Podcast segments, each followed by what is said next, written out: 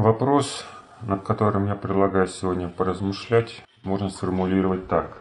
Почему Бог посылает испытания? И для того, чтобы на него ответить, мы обратимся к примеру испытания, которое описано в 22 главе книги Бытии.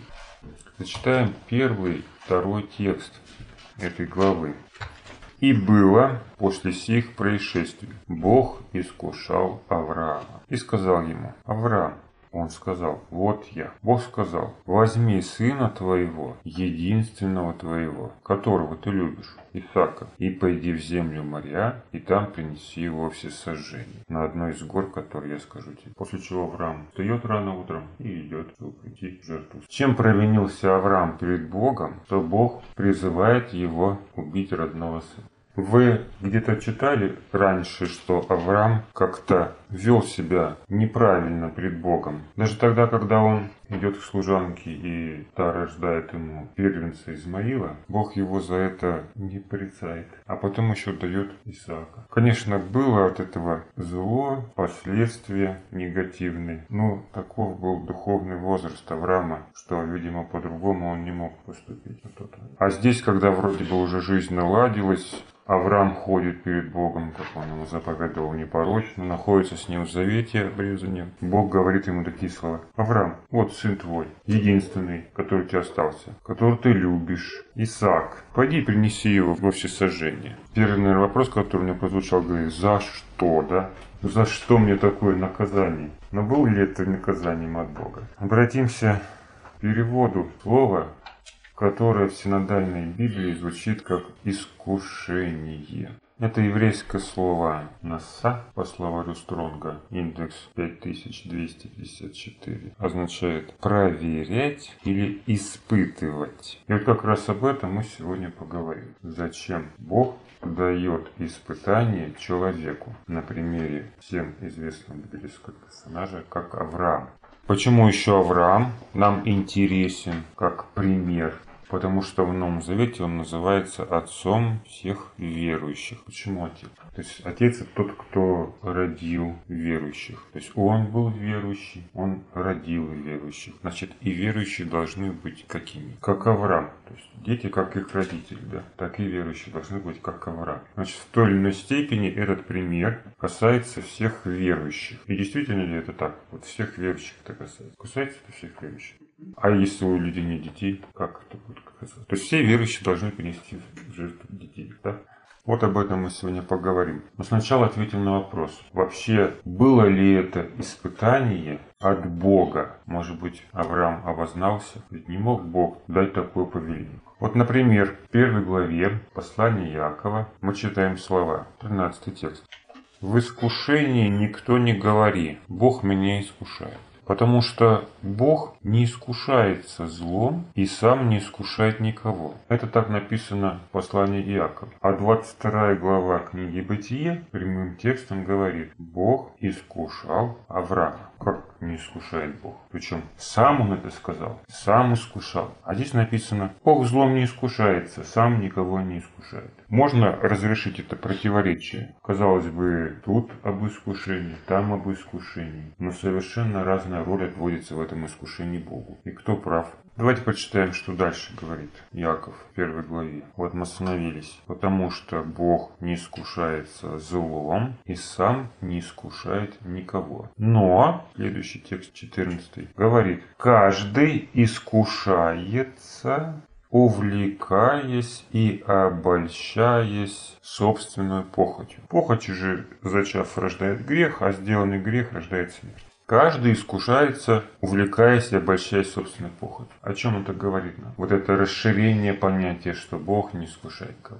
Как мы видим из этих слов, что речь идет о совсем другом искушении. Искушение в контексте Иакова – это обольщение и соблазны. И, конечно, Бог никого не соблазняет на грех что будет злом. Но чем соблазняется сам человек, если Бог его не соблазняет на зло? Собственной похотью написано. То есть искушение как соблазн – это результат духовного состояния самого человека. Бог тут ни при чем. И вот этот грех, который в результате появляется, называется злом. А являлось ли злом то, что Бог искушал Авраама? Вот по отношению Исааку это, безусловно, могло выглядеть как что? Как зло. Ну и для Авраама это тоже могло показаться чем? Злом, безусловно, злом. Почему злом? Потому что написано, он его любил. И когда у вас отбирают то, что вы любите, для вас это можно охарактеризовать как что? Как зло. А ваши действия по отношению к тому, кого вы любите, как можно характеризовать? Как нелюбовь, понимаете? ненависть. Как будто вы его ненавидите. Вот когда вы чужие друг другу люди, да? Тогда здесь нельзя говорить о ненависти какой-то, да? Но когда вы близки друг другу, и кто-то вами жертвует, как Авраам готов был пожертвовать сыном, тогда для сына это что? Предательство, да, это ненависть. О том же самом говорит и Христос. Евангелие от Луки, 14 глава, 26 текст. Обратившись ко всем, кто за ним следовал, он сказал, если кто не возненавидит и перечисляет кого? Отца, мать, сына, дочь. То есть близких родственников, да? Близких по плоти людей. Каким был сын для Авраама. Тот не может быть моим учеником. Получается, всех верующих это касается в той или иной степени. Разберемся, что тогда хочет от людей Бог и зачем вообще это ему нужно. Итак, мы остановились на том, что Авраам перед Богом ничем не провинился. То есть он не совершил никакого преступления, за которое можно было бы его наказать. Но даже если бы такое совершилось, то он бы никогда не призвал его принести в жертву сына. Как совершается наказание? Если человек не отдавал Богу то, что он от него ждал. Да, Бог просто забирает это у людей. Он не просит, он забирает это наказание. А в данном случае мы видим не наказание, не искушение как соблазн, когда человек обольщается собственной похотью, а искушение как испытание и как проверка. О чем и говорит дословный перевод этого слова. Испытание, проверка. И эта проверка стоила Аврааму жизни своего ребенка. То есть проверка проверкой, а предполагалось что? Что человек согласится на реальную жертву. Вот вам проверочка от Бога. Почему так? Почему такая проверка? Не какая-нибудь, допустим, простая. Почему такая именно жертва? Давайте с этого начнем. Одно дело испытывать человека в добрых делах, да? Поможет он другому, ближнему своему, или не поможет? Как было в случае с добрым самарянином. Перед ним же прошло еще много народу левит, священник, которые не помогли нуждающемуся, оказавшемуся в беде. А самарянин, для которого это был чужой совершенно человек, враг ему по религии, помог. Вот это было испытание, здесь понятно. А почему в этом испытании предлагается Аврааму пожертвовать ребенка? Ответ на этот вопрос мы получим, когда прочитаем всю эту историю от начала до конца. Но мы сегодня читать не будем полностью. Мы зачитаем только финал что произошло по итогам этого испытания. Здесь же, в 22 главе книги «Бытие», мы можем прочитать с 10 текста давайте по 12 прочитаем. «И простер Авраам руку свою и взял нож, чтобы заколоть сына своего. Но ангел Господень возвал к нему с неба и сказал, «Авраам, Авраам!» Он сказал, «Вот я». Ангел сказал, «Не поднимай руки твоей на отрока и не делай над ним ничего, ибо теперь я знаю, что ты боишься Бога и не пожалел сына твоего, единственного твоего для него». Итак, почему сына? Во-первых, Сын Исаак – это сын обетования, то есть тот сын, которого Бог обещал дать Аврааму. Это говорит о том, что Бог его и дал Аврааму. В чем была проблема Авраама, которая сподвигла его оставить прежнюю жизнь и начать новую жизнь с Богом. Это то, что у него не было детей, у него не было наследников. И его существование на этой земле было бессмысленным. И к нему приходит Бог и говорит, я дам тебе наследие. И в нем благословятся все племена земные. Их будет как песок морской. И Авраам все это время жил ожиданием этого наследника. Помимо этого Бог благословил его имущество, он имел много людей, много скота, он имел влияние в обществе, хотя и был странником. И с ним считались благодаря тому, что Бог сказал, благословляющих тебя благословлю, проклинающих прокляну, проклинающих тебя проклят. Бог был все это время с Авраамом и исполнил то, что ему обещал. Сара, которая, в принципе, не могла родить по причине возраста, родила ему сама сына. Это был его собственный сын, а не тот домочадец, которому он завещал все свое имущество, все свое наследство. И вот теперь, когда Авраам получил от Бога все, он слышит слова. Ну теперь возьми это и принеси на алтарь. И о намерениях Бога говорит нам как раз 12 текст. 22 главы. Бог испытывал Авраама боится он его, дословно, благоговеет ли он перед ним или нет. О чем это нам говорит? То, ради чего когда-то Авраам вышел и последовал за Богом, сегодня Господь призывает принести жертву. Ведь он это все получил от Него. Для чего? Что он проверял? Он проверял, кого Авраам любит больше. Бога, который дал ему все это, или его дары. Другими словами, Бог испытывал Авраама. В чем? В преданности. Какое у него к нему отношение? Он его любит или использует для достижения личных целей? Вообще, когда можно говорить об испытаниях? Когда вот имеет смысл проверка. Вот представь такую ситуацию. Вы подходите на остановке автобусной к незнакомому человеку и говорите, я хочу тебя проверить. А ты вообще кто, да? И какое моральное право имеешь на проверку? Кто ты такой? То есть о проверке можно говорить только в том случае, когда речь идет об отношениях. Вот, например, супруги могут проверять друг друга. Близкие, родственники могут друг друга проверять. То есть, когда есть эти отношения, когда люди чужие, о проверке не может быть и речи. Здесь не может быть никаких испытаний. Но в нашем случае это не просто отношение человека и Бога, а это отношение человека и Бога, который ему все дал. И что требует отношения? Любые отношения. Когда возможно? При каких условиях? При доверии. При взаимности. То есть люди могут любить, да, могут доверять, но эта любовь может быть неразделенной, а доверие неоправданным, да? И в этом случае могут быть отношения. Какие отношения? Реальных отношений нет. Неразделенная любовь – это не отношения. Отношения – это когда две стороны участвуют в общем деле, относятся друг к другу как-то. А если один равнодушен, другой страдает, это не отношения. Любым отношениям нужна взаимность. Тогда только можно говорить об отношениях. И на принципе какой взаимности построены человеческие отношения. Давайте на этом примере человеческом разберем, чтобы было более понятно. Все человеческие отношения строятся на принципе взаимовыгоды. Это взаимовыручка, взаимопомощь, угождение друг другу ближний делает приятное, тот в ответ делает приятное ему. И каждый получает в этих отношениях что-то свое. Он нуждается в другом и сам оказывает поддержку своему близкому человеку. Человек нуждается в любви и в то же время получает эту любовь. Он дарит эту любовь и ожидает этой любви. Даже тогда, когда любит в одностороннем порядке. Почему он страдает от неразделенной любви? Потому что он ждет, да.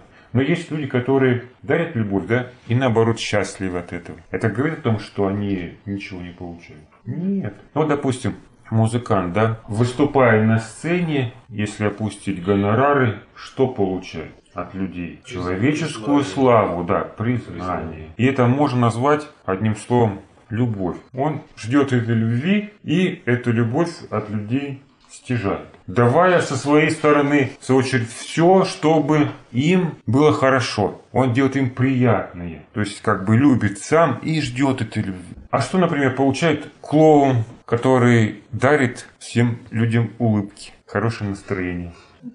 Казалось бы, да, вроде бы самый бескорыстный человек, который должен быть альтруистом. Он людям дает хорошее позитивное настроение, а все только над ним смеются. Так ему самому приятно, когда люди смеются над его шутками, так ведь? Ему самому приятно, когда он видит эти счастливые лица, когда он наблюдает за этими положительными эмоциями. Люди, которые дают людям позитивные эмоции, они сами же и питаются этими эмоциями, которые в них возникают. И получается, все отношения построены на принципах угождения друг другу. Ты мне угождаешь, а я тебе угождаю, да? Ты мне, я тебе. И вот так вот по кругу. И когда вдруг кто-то позабыл о своих обязанностях или устал, ну устал уже, эмоционально выгорел, говорят. Другие уже обижаются, потому что ждут от него или от них этих эмоций. Так в отношениях между людьми происходит. И это касается не только вот э, людей, ну скажем, нравственно воспитанных, да. Это всем хочется получать любовь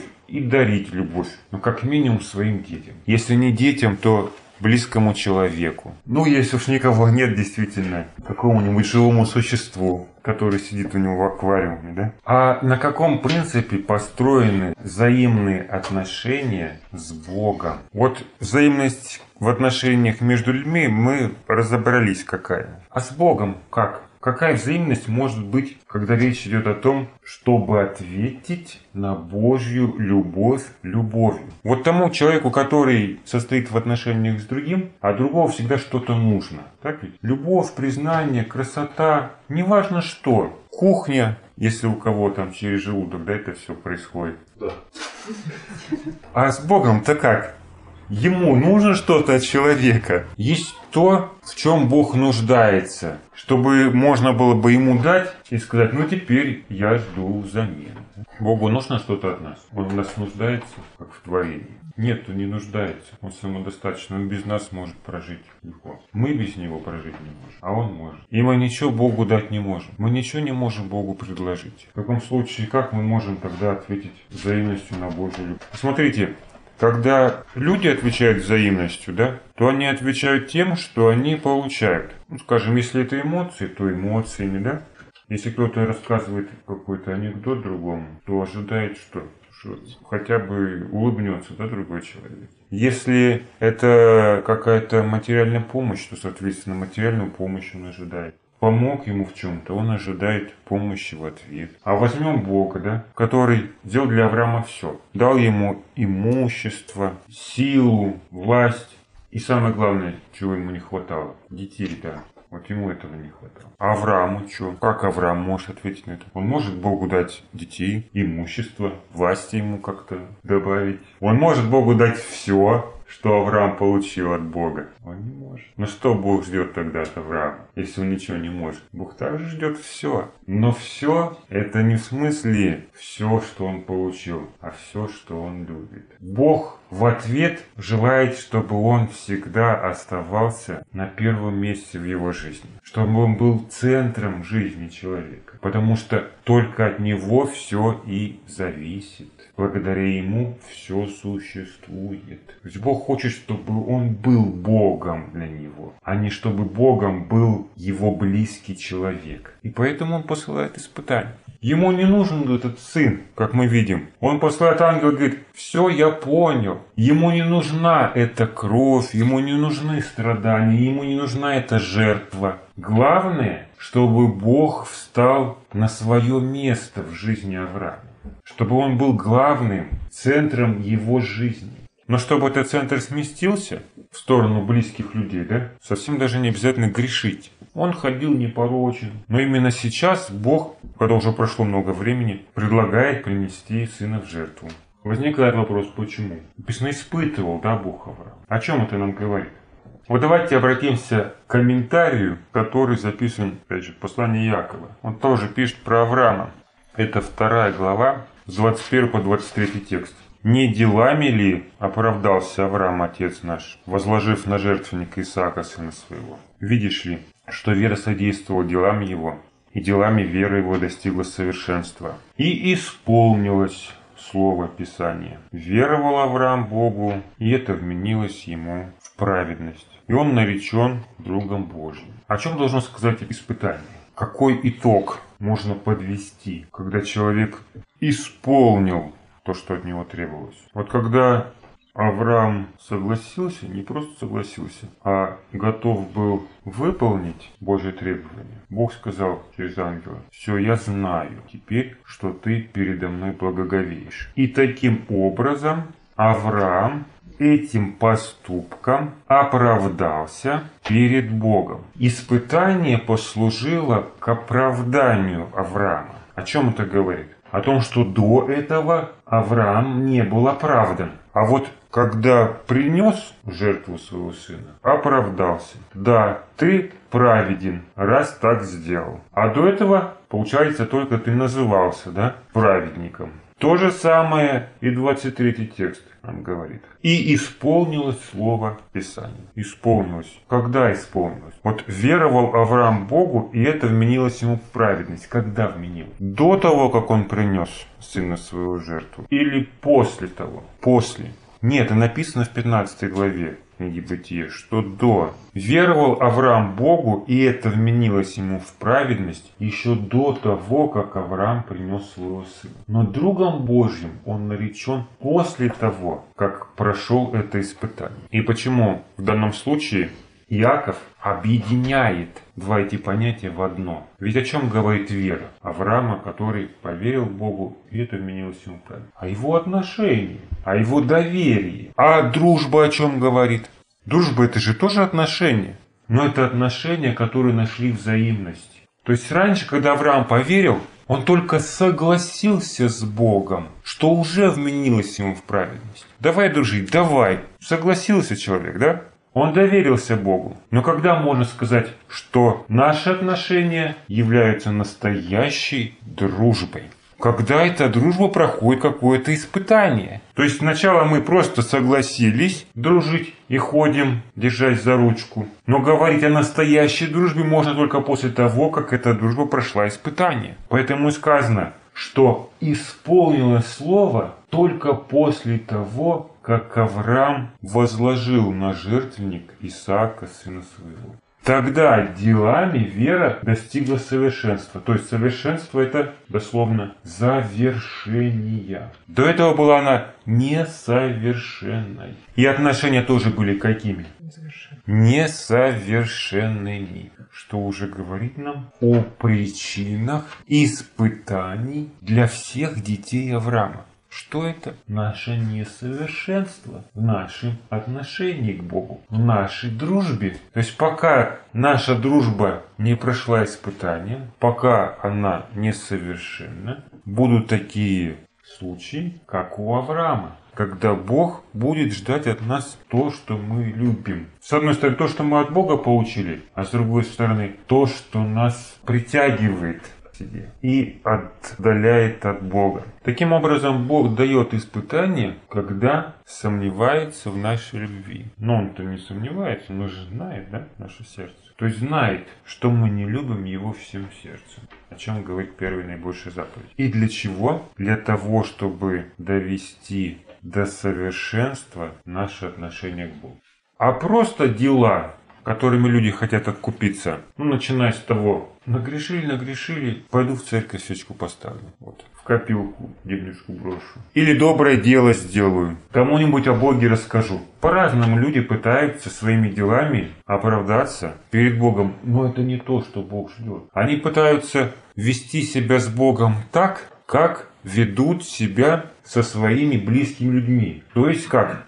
Используют в своих целях, в личных целях. Дают им, чтобы получать. Но Бог такого отношения не терпит. Даже если при этом человек приносит в жертву детей. Вот есть такой пример в Библии. Давайте обратимся к нему. Записан он в 32 главе книги пророка Иеремии, 35 текст, где Господь говорит устроили капище в Аау, в долине сыновей Номовых, чтобы проводить через огонь сыновей своих и дочерей своих в честь Молоху, чего я не повелел им, и мне на ум не приходило, чтобы они делали эту мерзость, вводя в грех Иуду. Капище в Аау – это служение идолу, Баал имя его, под которым разжигали огонь, и на его руки клали раскаленные медные подобия рук младенцев, грудных младенцев. Так они пытались задобрить свое божество. Но о чем говорит еще этот текст? О том, что люди думали, что это нужно Богу. А Бог говорит, а мне такое даже на ум не могло прийти. И мы можем сказать, как не могло прийти на ум? Вот Авраама же он заставил принести жертву сына. Почему это сюда не подходит? В чем разница-то? Бог требует от Авраама принести в сына жертву. Ваал требует приносить своих детей. Разница в чем между Богом и сатаной тогда в этом случае? Разница в том, что Богу это не нужно. Богу это не нужно. Ему нужна наша любовь. А люди приносили, думая, что этим они смогут угодить Богу. Дать ему то, что ему нужно. Зачем ему эта кровь младенцев? Не кровь ему нужна. Отношение наше нужно. А люди не хотели менять отношения. Им было легче что? Принести в жертву своих детей, не меняя при этом отношения. Почему? Потому что они хотели использовать Бога. Вот младенец, который все равно будет мне обузой в жизни. А взамен я что получу? Благополучие, земное благополучие, счастье, беззаботную жизнь. Так они думали, когда приносили эти жертвы. Богу такое на ум не приходило. Не этого он от них ждал. Вот и все религии от дьявола, они опять же построены на том же принципе. На принципе использования Бога. Бог использует людей, как будто бы ему что-то нужно от них. Младенцы в данном случае, да? Как будто бы он ими питается. А они, в свою очередь, что-то ждут от Бога. И по этому принципу строят отношения со своим божеством. Я Бога использую, Бог меня. Как и в жизни, как и в отношениях между людьми. И самое страшное, что эта идея использования Бога, она проникла и в христианство. Мировая христианская церковь погрязла в этом учении. Вот смотрите, в 17 главе книги Откровения, да, мы видим эту женщину, которая убежала в пустыню, уже блудницей. Блудница, дословно с греческого, это проститутка. Церковь стала... Почему? О чем это говорит? Что свойственно? Это использование. Что делает женщина, которая любит своего мужа? Она дарит ему любовь, угождает его плоти. А проститутка, она любит нет, она использует, она использует. Вот такое отношение у Вселенской Церкви Бог видит в современном мире. Что Церковь, то есть Божий народ, использует своего Бога. Но когда возникает такая проблема, как и в случае с Авраамом, Авраам все получил, а в чем выражается его взаимность? Как ему не использовать тогда Бога? Если от него он полностью зависит, без него он существовать не может. Как ему его не использовать тогда? Вот для этого и даются испытания. Чтобы наши отношения были не как у блудницы с клиентами, а как у жены со своим супругом. Теперь как это касается всех нас. Мы можем уже ответить на этот вопрос? Почему Христос говорит, если кто приходит ко мне и не возненавидит, дальше перечисляет близких, не может быть моим учеником? Означает ли это, что всем нужно принести в жертву своих близких? А что нужно сделать? Нужно изменить свое отношение. Ненависть – это же не любовь. Изменить свое отношение. Сделать Бога центром собственной жизни. Чтобы только Он оставался Богом и только Он управлял нашу жизнь. Другое ему не нужно.